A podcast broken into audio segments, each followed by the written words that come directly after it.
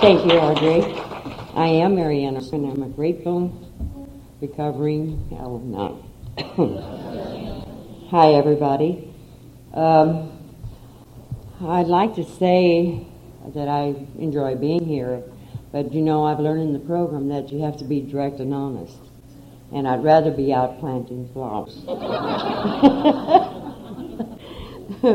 but we also are asked to do what we speak was that I said, because there were others before me, of enlightenment for me. Um, I belong to the Friday night group at the Bros, and uh, but I want to thank you for the invitation, for the speaking, and um, God, oh, okay, yeah, that's it. I before I started, I asked for God's help to. Uh, give me a good lead and to help someone out there. And uh, if he, if I goof up, you got to blame him too. So I'm not the only one. so this is my story. Um, I know we each are pretty well the same in many ways, but this is my story, and you just take what you need. Um, another one I want to thank is my husband Pete. He got me here. Thank God he got me here. Thank God. Then I want to thank my two children. They kept me here. Many times when I wouldn't get to a meeting and I used to go three nights, three nights, they would say, hey mom, you need a meeting. So I thank them. And then I thank my grandchildren. I have two girls. And I want to be here to help them if they are in need of the Al-Anon program. Right now, they're not dating anyone yet, and I keep, you know. But I want to be strong enough when, if they have any problems, that I can help them too. And um, then on third, I want to help. I want to uh, thank the group. Um, the best thing that I think I've got from the group in Al-Anon in those 35 years is a higher power of my understanding. I came into the program with no harbor. I was lost, totally lost. And you know that if you don't have a heart. And it is, you have. And the love which you have shown me, I didn't have love.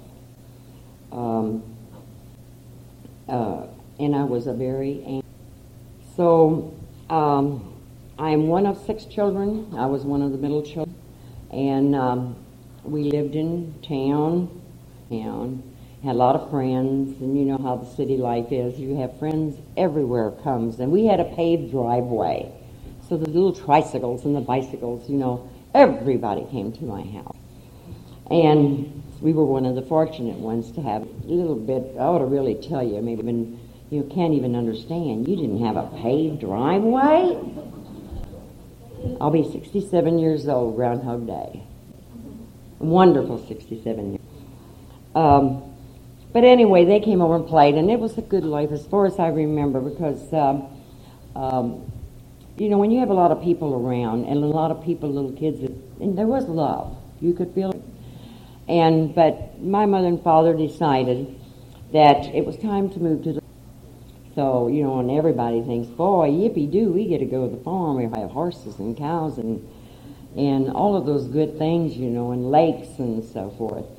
And um, uh, it was a time, and I guess at my age group, and I can understand some of these children that have to move by, you know, their fathers may be in service or something, and I can understand their thing. And that was a hard time for me because we moved to the farm, and my older sister stayed in town, and my two brothers and my mother. And all I can remember about the farm was work. I mean, it was always work. And I can understand today why it was work, because my father purchased the farm. It wasn't given to him. And, um, and it was always work. And I didn't have my kids to play with. I didn't have my, my brothers. Why, you know, you know how they are. They're a pain in the butt. I was always doing something wrong, and I was getting the blame for it. So it, uh, it just wasn't a very good time. And I resented that, and I built up. And we, we were, you didn't have to tell me when to milk the cow. You didn't have to tell me when it was supper. It was just the same thing, day in and day out. And um, a lot of that, you know, isn't bad. And I kind of like the quietness now. But when you're used to being with a bunch of, no, all boys in the neighborhood, you know, kicked out. And um, my, I came from a Catholic German family. Now that tells you pretty well where my story leads. I hear a lot of you that way. um, all we ever did on the farm was work, sleep. We went to church, school, and school was my refuge. I was a top a top student. I love reading because that was the so and I always had to be perfect. Um, we had money problems. My father was a perfectionist. Uh, there was no talking. They were both people pleasers. They seemed to me, anyway, to please. Everything looked rosy on the outside, but there was so much lack of communication. And at that time, you know, children were there, but they were not heard. And I don't know. Maybe, maybe I just, and it could have been from the anger. Got to tell you about something. I made up my mind one day I was going home, back to town. So I get on my tricycle and I go down the highway just a clipping and a clopping and I'm a going home. Now that little old tricycle just didn't go fast enough. Mom caught. And that was the first lesson that I learned. Stuff like that just isn't going to happen. So, anyway, uh, my father had a lot of, and there's nothing really wrong with that. I think we do too little today, my opinion only. But um, any kind of problem that we had was never really just, just put underneath the rug. So I thought, my family, you know, it's just perfect. They never argued, they never kissed, they never held hands, they never loved. And but I thought that's normal. And um, so uh, and it didn't seem like there was no balance. I never heard that word until I come into Al-Anon, but I can look back now and see that there wasn't as much balance. It was always, you know, 110% in everything. But when I started to high school, I sort of broke away. And I was supposed to go to work, but I rebelled and I and I babysat and put myself through high school. At 16, it was a big roar about it. I was supposed to go to work. Everybody at that time went to work. And all my friends did. And I don't know why to this day, but I worked as a nanny, and I was not at home nanny, and put myself through high school. And my um, the gal that I worked for, I bought my first sectional ticket, and also my yearbook. Um, I'm not really criticizing my family. That was just the way it was. It was for a lot of people at that time. And mom and dad, they did the best they could could. They didn't know any different. It was just passed down for generations. And uh, so it it really wasn't their fault. But in my thinking, I was abandoned I I was just lost. So um, when I went to high school, it seemed like all of the the controlling part of my parents was. So I became a nanny. Loved it. Loved the children, and um, dated. And oh, had some good times. Ooh, those five, ten years, man, we poured the old ice in the Falls City case. We didn't have coolers, you know. And then my girlfriend's father owned a grocery store, and she could steal all the cigarettes. Man, did we drink and puff. Oh, it was great. We had a couple of good years until we met the boys. You know, it was time back in that generation. If you're not married by 21, you're an old maid. Today you're gay. Haven't figured that one out. Could have been. Don't know. But um, um, but we had a lot of good times. And I didn't have a car. Didn't drive till I was 18. And um, so my girlfriend had a car, and uh, she uh, and I stayed at their house. And mother, my mother and dad never cared, didn't call. They didn't care. I could stay there five days, and you know, it was just. And um, I have forgiven my mother now. I, I, kept that all inside until I came to Al-Anon. And here I was able to say that I hated my mother. You know, it was things like when she was quilting, get away, you're going to get the quilt dirty. Mom, I just want to talk. You know, I have this problem. Walk off, reject it one more time. And um, um, so anyway, we started with the boys, you know, and kind of got off to that because we thought, you know, we don't want to be an old maid.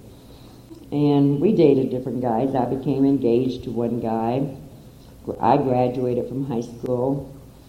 And I had met Pete, Charlie, Pete, whatever you want, it doesn't matter. You can't get rid of an alcoholic. They always find their way home. Five days later, but they do. They find their way home. He did, you know. But um, I met him, and um, we had a lot of good times together because of the drinking. And we'd go to the drive-in, and we'd smoke up the windows, you know, and and watch the movie and cuddle and all this good stuff. Boy, I thought this is really living. I had never seen this before, but I didn't know he had a six-pack between his legs.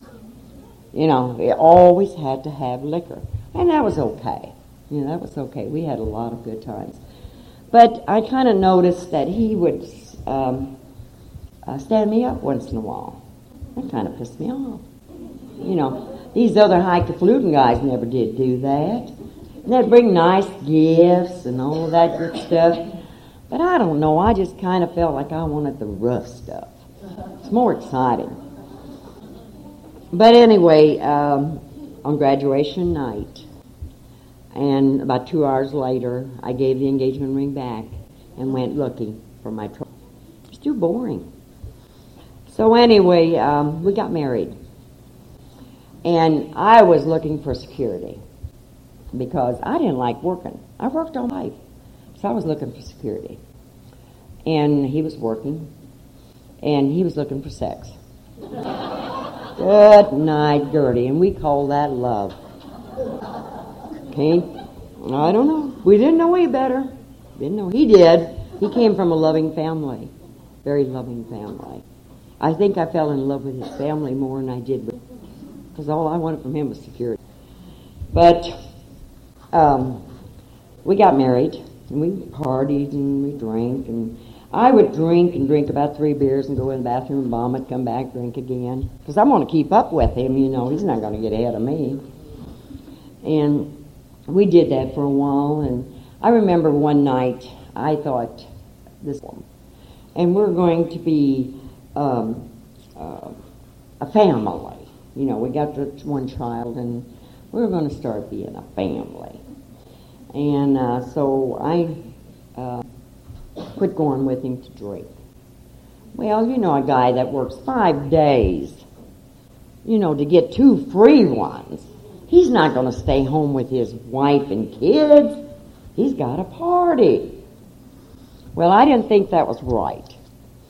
And um, um, I stayed home with the children, and, we, and so I stayed home with the children to go his merry way. But the good thing of it uh, was that he was a good, and he'd always bring that paycheck home, and he'd say, "Give me ten cents. I want to get a glass of beer, and I will be home." At that time, it was ten. So I gave him the ten cents. I didn't see him till Sunday night. I don't understand. He must have had a job on Saturday to buy more beer on Sunday. I don't know. You know, never could figure that out. And um, and I showed him many times, you know, with, the, with the kids and stuff. Um, one night I drank and I drank Tom Collins. And everybody was drinking Tom Collins. And I love those cherries in that Tom Collins. Just loved them. So I ate all of them. So I went home, and this is when I was working at Kroger's, and I went home, and, and he was standing by the back door. Where have you been? Just get out of my way, get out of my way. Into the bathroom, and I threw up all those cherries. but being the state of mind I was, I thought I was bleeding to death. I really did. So, but you know, it didn't teach him a thing. It didn't teach him a thing. Because um, I was still trying to control the disease of alcohol, not knowing it was a disease. I just kind of thought maybe, you know, he was in love with Falls City, you know. And um, um, I did most of everything what you guys did, maybe some a little worse. Um, we had financial problems. He was sick a lot. And um, he would, sometimes we didn't have money. And um, he would um, take the kids' money. And so finally I got real smart. And I, this was before Al-Anon. I got real smart. I put my money in the hubcap. He wasn't going to find it. He'd find it, but not in the hubcap. Did you ever go down the road, clinkety, clinkety, clinkety, clinkety, clink, got my money yet, you know? And, um, but, so we, I did a lot of the crazy things, stood at the window. I have my Al-Anon house coat. I won't give it up for nothing. Love it. Don't always wear it. It's really, really bad. You know, one of the neighbors even bought me a new one. Miss Shirley. but um, uh, his drinking proceeded. But I can really say that at the times that he was sober, he didn't drink during the week. Didn't drink during the week, weekends. And he was a good father. He coached the girls in softball, basketball. Um, one of our daughters went to the state tournament. They got beat there, you know, by uh, I forget what kind. What what should I call those kind of people?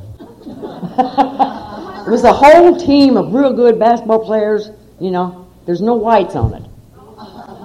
But anyway, they got beat by that team, and and I think he had a lot to do with uh, with their lives. So I can't really say there was no fighting in our family. I did not fight. I was a I. My father and mother didn't fight. I I couldn't even that. I didn't want to hurt nobody. And um, the only time I really hurt him was one time he wouldn't, didn't get up to go to work, and I hit him with a broom. And that was the only time I've ever hurt you. I mean, other than my words. I mean, I could kill him with words. And um, so anyway, we, we went on, and the girls and I uh, did fine. He would take them with me. It would make me worry about, you know, them driving home with it and so forth. So there was a lot of worry. What started where I went really down with it is, um, is when the children said, Mom, what's wrong with you? We know Dad's a drunk. We know Dad drinks. But what? Why do you want to get so upset? And it made me think. So I went to see a psychologist. And well, I first went to see the priests and so forth, but there was really there. So I went to see a psychologist, and the psychologist told me almost what Al-Anon told me: detach. Pretend that he's dead. Detach. You know, and because divorce at that time, oh no, not with my upbringing, you just didn't get a divorce. I mean, you suffered. But anyway, I started doing that. And the children and I had plan A and plan B. If dad was there, on plan A, he was fine. We'd go. Plan B, we'd go by ourselves. And I joined a lot of organizations, done a lot of volunteer work. And um, uh, went to this meeting that one night. And we usually had about 25 me- people at the meeting. And two people showed up that night. And it was Joe. And everybody Joe knows Joe M. And Marianne. And Joe started to talk about his, his alcoholism, you know. And um, I started sharing with him a little bit. I said, alcoholism, what is that? You know, I'm not a dumb person, but, you know, I just wasn't around. It wasn't on TV. And um, so he was kind of my lifeline for a while, even with the detachment. Now, I didn't detach with love. Hell no. What he was doing to me, no way. In fact, I didn't know what love. And um, so anyway, uh, excuse me, he got to the point that uh, he, I think, can't tell his story, but I think he was getting lonely because I did and the children did what we needed to do. So one New Year's Eve, the children and I had planned to go, my sisters, and go out for New Year's Eve, you know. And he begged me to go along. He said, I'll quit at midnight. you know how many times did I hear that? You know, but I thought, well, maybe one more time. And he did quit. And it was like walking on eggs because every minute he was late, I knew he was drunk. Now, we don't think that carries on to the children. So I think, in my own story here, I probably hindered my children a lot more than what Pete did. They knew he was drunk. But here I am sober and I'm acting crazy. You know? And so he was sober the nine months. We went shopping, came home, and um, he laid in bed. And I didn't know nothing about AA other than what Joe told me. It was the only thing. And I said, Well, I know a guy that's been sober. And um, um, so our journey began. Joe came out to the bed. I rolled him over, otherwise he wouldn't be. I thought about it first, though. Should or I shouldn't I? Insurance policy. Oh, shoot, wouldn't it be nice, you know? The craziness, the disease makes you crazy. So, anyway, I did roll him over because I am a good person. I don't like to hurt anybody, but anyway, he, uh, Joe and his wife took us to meetings every night of the week. And you know, I, they are, they are the most wonderful people. Pete and I smoked. We smoked like we smoked like fiends. And poor Joe had such a respiratory problem, but he never said nothing. And they took us and took us, and um, and we finally began to make the trip. Now, I went to AA meetings. I loved AA meetings. I loved to see what he had to say. Because, you know, my father had told me that, you know, you have to stand up for yourself. And, you know, so forth. So, you know, and on the way home we would discuss it. And I wanted to make sure he got to hear it just right. And if he didn't, I'd kind of tell him, you know. So I was the fixer. Um, we met a lot of nice people. He did a lot of talking, and uh, he went to a lot of meetings. And it's it was really a lot of closeness. Um, today I look at it, and I don't know half of you people. And at that time, 35 years ago, there were just two, and everybody knew everybody. And when one person come in as a as a, a problem, the whole six, eight people would take them to Evansville. And this was every night. And um, my one child said to me one, no, before daddy and, and you were crazy, and now you're always at AA meetings. So I never did know how to balance things. Never heard the word before. Um, so anyway, um, uh, life became better. I, um, I went to AA meetings a lot. And then they started an Al Anon meeting. And they said, all the Al Anons have to go over there. Well, you know, I didn't know what Al Anon was, and I really needed to stay with him to make sure that he's going to stay sober another week. So anyway, um, but I went over, and they said that I was sick. that really teed me off. But um, And I thought, how could I be sick? I paid the bills. I did this. I did. I kept the family going. I did all of this. And after I stayed a few meetings, and I could understand, and they shared with me, and I slowly, slowly, mind you, began to accept that I did have problems. I was not the only one. That the disease of alcoholism, it just slowly creeps up on you. And uh, we went to a lot of conventions. I told somebody a while ago we have 750 tapes that we've been to the conventions. And people think you can't go to a convention, it's too expensive. We took bologna sandwiches we did. And some places we didn't have the, the 10 or $7 it was at the time to even pay the membership. But we would say, well, we just don't have it now. So don't, don't make the excuse that I can't go because you're only harming yourself. Go, they'll let you in. But if you can do your share, please do. And uh, enjoyed in the children, the basketball games, went to college games sober. But there were times, you know, before this, and I forget to mention it, you know, what if he's drunk on my daughter's weddings? What am I going to do? And my daughters were maybe five and six. what am I going to do? It's going to be embarrassing. Now you have to remember, I came from a family of high pride and tried to hide an alcoholic. Jesus criminy. Put him in the closet and all at once, blue body falls. You just can't. And that was good because it got rid of a lot of the pride, uh, the bad pride, the false pride. I want to be me. I don't want to have to put on a show. And that's what you people did.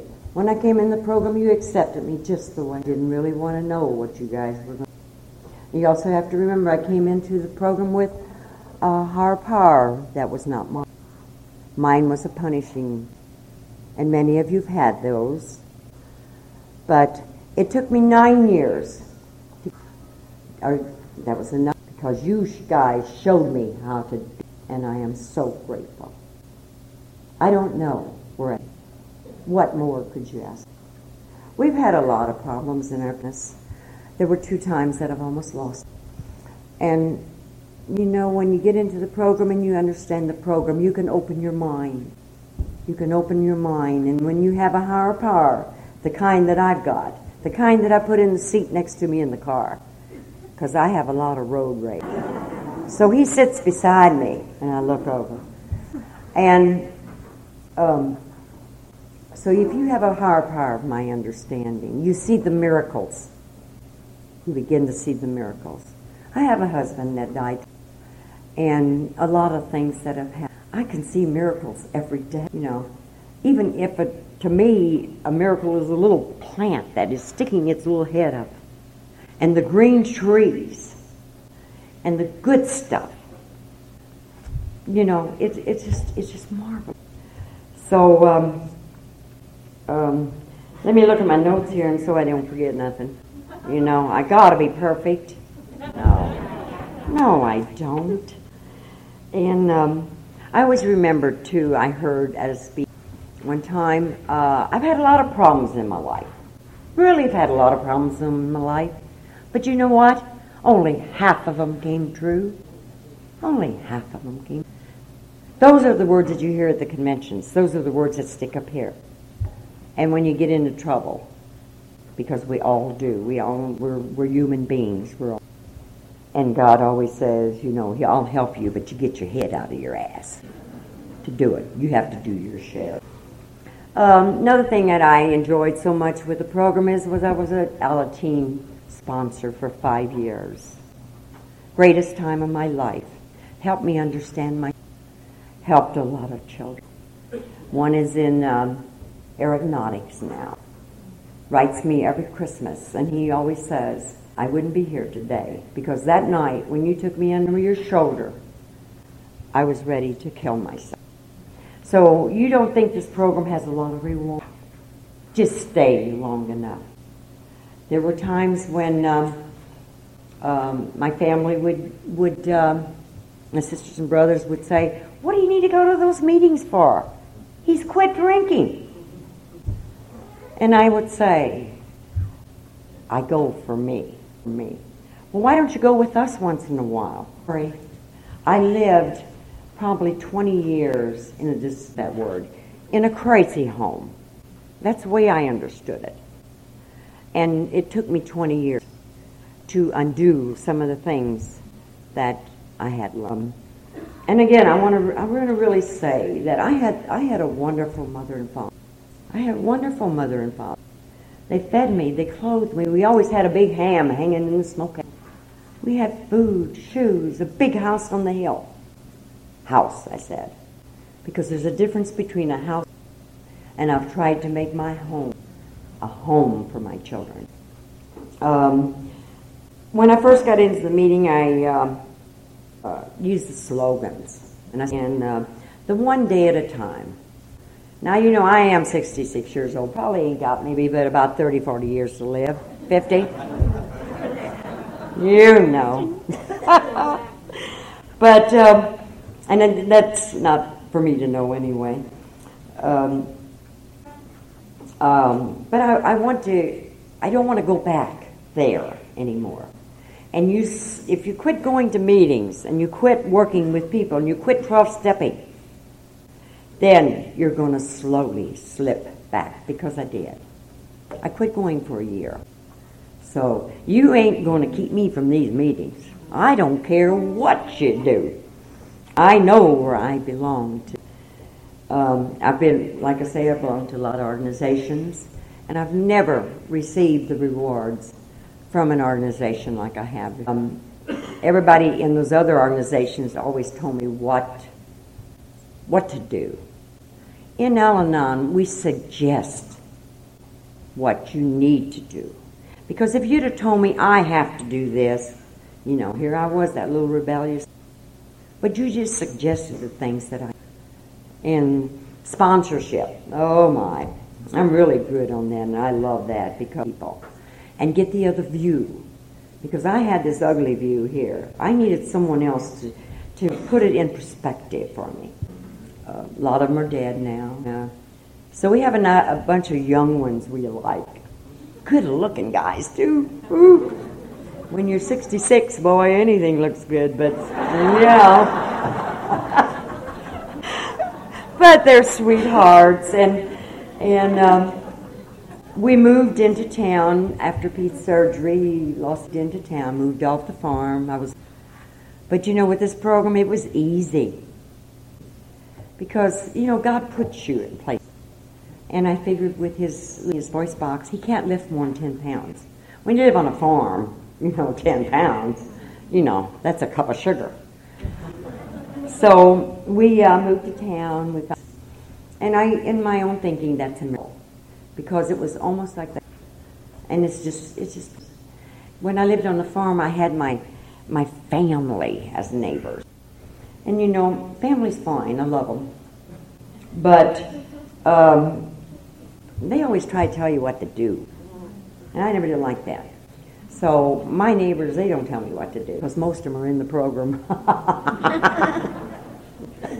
but I love them. I love them. Um, well, oh, and another thing I had read, and I always like to write these things down to get them, is I heard at a speaker meeting one time, and I always felt like I was judged, especially with my parents, with his disease, because I, and I remember that saying, and um, let go and let God.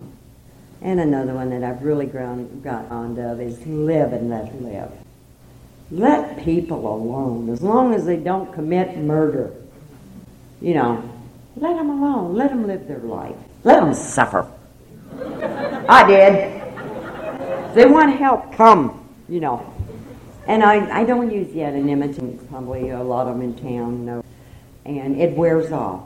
Really tell people what we, you know. I always tell them we go to, you know. So they at least, if they have the trouble, and you know all of them do, they know a friend or a relative, and then they'll come to us, you know. Now, we don't always have that much. And I made amends to my children. Uh, we discussed that, you know, if I would have, as much as I love my children, and they have learned, they like him a little bit better than me, and I just don't understand that. You know, they always, oh, Dad, Dad, Dad, hi, Dad. Mom, you shouldn't have said that. You know, it really kind of, does everybody, do they all better? I like my father better. Maybe that. But, um, okay, let me look at the clock here. I mean, I can go on all day if you guys want me to. You know, I got a dog sit at five, so I, no, I can't. But I can come back. but, um, I love the program. I, um, I wish everybody could have it. I know I can't, can't give it to them. I can be there. But wouldn't it be a nicer place? But I can't dwell on that a whole lot. I got into a marriage disease. I'm I didn't want him to have that. I don't like anybody to have any kind of disease. But if it wouldn't have been for me, I would probably still be hateful. Jealous. We were just sued. We were supposed to be a close family, and we were sued for the family uh, from the, one of the family members. And we this it's a place that I wanted to get away from at one time, but as you grow older, I love my farm, and um, so we were sued, and and um, I had a hard time with that, a real hard time. And but you know, that farm wasn't mine. He left me have it just long. So you know, God sees for you. Oh, I got a little bit of cash out of it. you know, it's a direct and honest program. You know, but you know that that's not a big deal with. And you people, you, and how can you go on life? I used to, uh, and, and I'm still learning. I'm not graduating from this program. Please don't kick me out. So I know I've got a lot to learn that I can get perfect. get one of my old traits back. I miss them. but um, uh, we've had hard times, and it's not all roses. And, and as we know in Al Anon, it's not. It's a program that teaches you when you think, look at it, solution. Don't let it drive you insane. And I don't know what I'd have done.